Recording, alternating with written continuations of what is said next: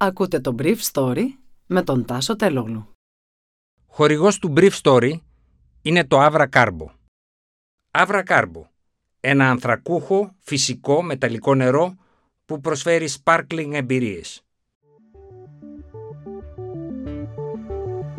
Καλημέρα σας. Σήμερα είναι Παρασκευή παραμονή Χριστουγέννων και θα ήθελα να μοιραστώ μαζί σας αυτά τα θέματα που μου έκανε εντύπωση.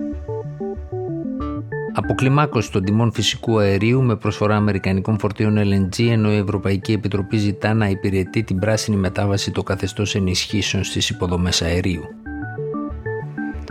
Πούτιν, έχουμε την εντύπωση ότι η Ουκρανία ετοιμάζεται για μια στρατιωτική επιχείρηση στον Ντόν αλλά θα πάμε να συζητήσουμε στη Γενέβη με τους Αμερικάνους σχετικά με το έτοιμά μας να μην υπάρξει άλλη επέκταση του ΝΑΤΟ στην Ανατολική Ευρώπη.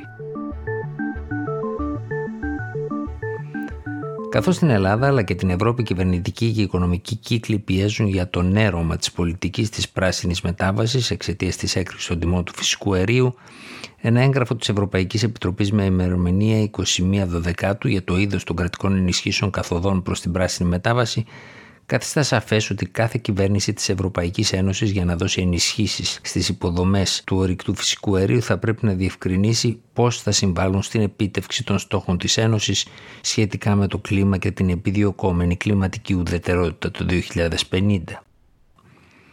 Για παράδειγμα, αυτό θα μπορούσε να συμβεί με ένα εθνικό σχέδιο απανθρακοποίησης, συνεχίζει η Κομισιόν με δεσμευτικούς στόχους για την εφαρμογή τεχνολογιών απανθρακοποίησης, όπως για παράδειγμα τεχνολογίες αποθήκευσης και χρήση του διοξιδίου ή αντικατάσταση του φυσικού αερίου με αέριο χαμηλού άνθρακα.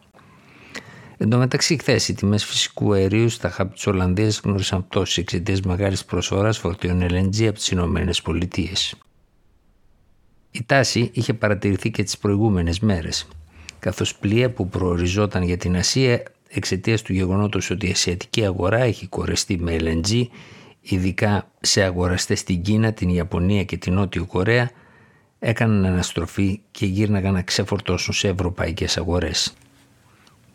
Έτσι, την Τρίτη, οι τιμές αερίου έπεσαν κατά 23% στα 182 ευρώ το ΜΒ την ώρα που οι Ρώσοι είχαν κλείσει τελείως το αέριο μέσω των αγωγών. Σύμφωνα με το πλάτσι, η διαφορά μεταξύ των ευρωπαϊκών και των ασιατικών τιμών είναι αυτή τη στιγμή αρκετά ελκυστικές ώστε να στρέφονται μια σειρά από φορτία υγροποιημένου φυσικού αερίου στις ευρωπαϊκές αγορές που τόσο έχουν ανάγκη τη διαφοροποίηση της προμήθειάς τους σε σχέση με το ρωσικό φυσικό αέριο. Για πρώτη φορά τις προηγούμενες μέρες μετά το 2009 ένα φορτίο Αυστραλιανού LNG έφτασε στην Ευρώπη. Τις επόμενες μέρες οι αναλυτές υπολογίζουν ότι 15 έως 20 τέτοια φορτία θα μπορέσουν να ξεφορτώσουν στη Γεραιά Ήπειρο και η ίδια ποσότητα φορτίων προβλέπεται να εκφορτωθεί και κατά το μήνα Ιανουάριο. Εν τω μεταξύ στη Μόσχα, ο πρόεδρος Πούτιν μιλώντας στην ετήσια συνέντευξη τύπου κατηγόρησε τις χώρες της Ευρωπαϊκής Ένωσης και ιδιαίτερα τη Γερμανία ότι αγοράζουν φτηνό φυσικό αέριο χρησιμοποιώντας μακροχρόνιες συμφωνίες το οποίο στη συνέχεια πολλούν στους γειτονές τους και στην Ουκρανία, είπε ο Πούτιν. Χθε ήταν η επέτειος των 30 ετών από τη διάλυση της Σοβιετικής Ένωσης και η μέρα της ετήσιας συνάντησης του Πρόεδρου με του δημοσιογράφους. Τέσσερις ώρες διήρκεσε η συνέντευξη για να πάρει κανείς μέρος έπρεπε να έχει κάνει τρία PCR. Τρεις ερωτήσεις δέχτηκε συνολικά ο Πούτιν για την Ουκρανία και οι απαντήσεις του δεν παραπέμπουν σε ειρηνική επίλυση των διαφορών της Ρωσίας με τη Δύση. Ο Ρώσος πρόεδρος είπε στο ερώτημα αν η Ρωσία ετοιμάζεται να εισβάλλει στην Ουκρανία επιλέξει η χώρα μας θα αντιδράσει όπως απαιτείται από τα συμφέροντά της στον τομέα της ασφάλειας. Έχουμε την εντύπωση ότι η Ουκρανία προετοιμάζεται για μια στρατιωτική επιχείρηση στην περιοχή του Ντομπά. Το ΝΑΤΟ εξαπάτησε τη Ρωσία με τα κύματα της προσανατολά επέκτασής του από το τέλος του ψυχρού πολέμου. Είχε όμως δεσμευτεί η Δύση ότι το ΝΑΤΟ δεν θα επεκτηνόταν προς Ανατολάς πριν από 31 χρόνια.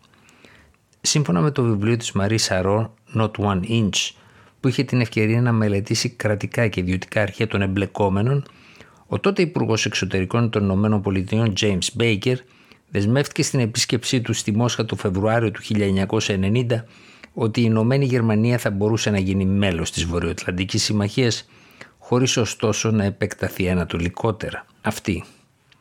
Μια μέρα αργότερα η Αμερικανική κυβέρνηση που είχε ευνηδιαστεί από την τοποθέτηση του Μπέικερ καθώς φαίνεται ότι δεν ήταν αντικείμενο προηγούμενης συνεννόησης διαβεβαίωσε ότι η Γερμανία θα αποκτούσε ένα ειδικό στρατιωτικό στάτους θα παρέμενε όμως σε κάθε περίπτωση μέλος του ΝΑΤΟ.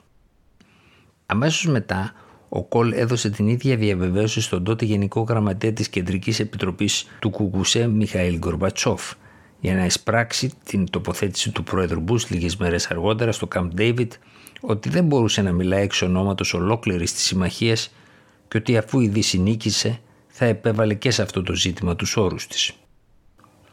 Πάντως σε κάθε περίπτωση είχα ακούσει με τα ίδια μου τα αυτιά τον τότε Υπουργό των Εξωτερικών της Γερμανίας Hans Dietrich Genscher να διαβεβαιώνει ότι ναι μεν ολόκληρη η Γερμανία θα παραμείνει στο ΝΑΤΟ δεν θα υπάρξει όμως στάθμευση δυνάμεων του ΝΑΤΟ στο ανατολικό γερμανικό έδαφος.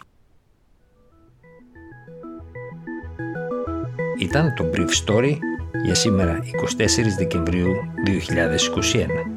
Ανανεώνουμε το ραντεβού μας για την επόμενη Τρίτη στις 28 Δεκεμβρίου. Από όλους εμάς εδώ στο Brief Story, καλά Χριστούγεννα.